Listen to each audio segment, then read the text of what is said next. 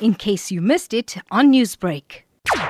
The hashtag that we're using this year is Be Bold, Go Gold. And the reason for that is children with cancer, the color of children with cancer is gold. Just to bring uh, some kind of context into childhood cancer, it is estimated in South Africa one twenty-five children in a million will get childhood cancer. So when we look at the statistics of children under twelve, we envisage eight hundred, about eight hundred children being diagnosed on an annual basis.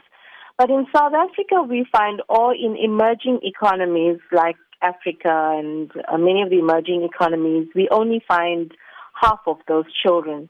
So one of our greatest concerns is that children with cancer, fifty percent, nearly fifty percent of children with cancer are dying undiagnosed.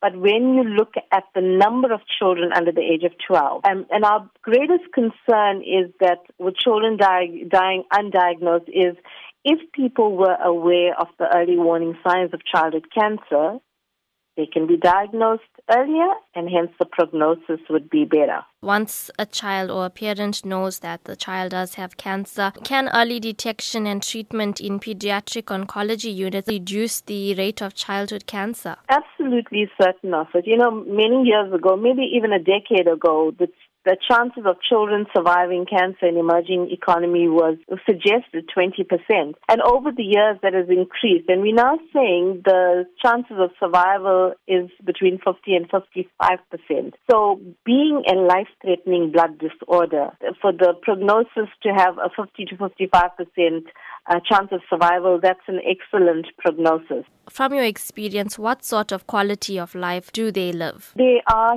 children who are diagnosed and much later in life as adults may have secondary cancers. This uh, we're living in a time of lockdown, which internationally we all know what lockdown is, but children with cancer, from the day that they are diagnosed, they're on lockdown, so that their immune systems are not vulnerable because it's already at a very, very low stage and sometimes non-existent if they're on chemotherapy. We would suggest, you know, in terms of the silurian signs, we use a thing called silurian, and we say to parents, please, if there's persistent signs, please seek help early.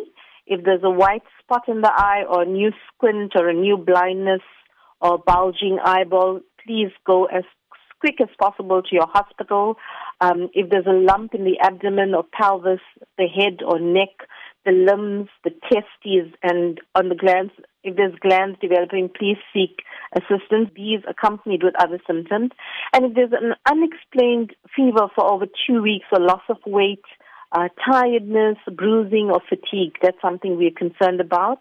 And, you know, we say children should not have, children have growing pains, but they should not have pains that are persistent, bones and joints um, and fractures that are persistent. Final sign is neurological, where we say there's a change or deterioration in the walk, balance or speech, or regression of milestones, um, or if there's a headache for more than a week, or vomiting or an enlarging head, we suggest that the parents seek help very quickly. Newsbreak, Lotus F M, powered by S A B C News.